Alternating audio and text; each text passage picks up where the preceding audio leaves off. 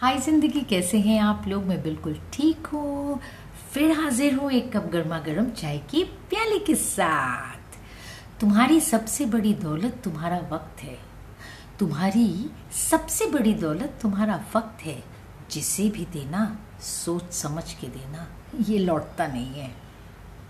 अपना ख्याल रखिए, अपनों का ख्याल रखिए। हमेशा खुश रहिए और खुशियाँ बिखेरिए। Bye till the next time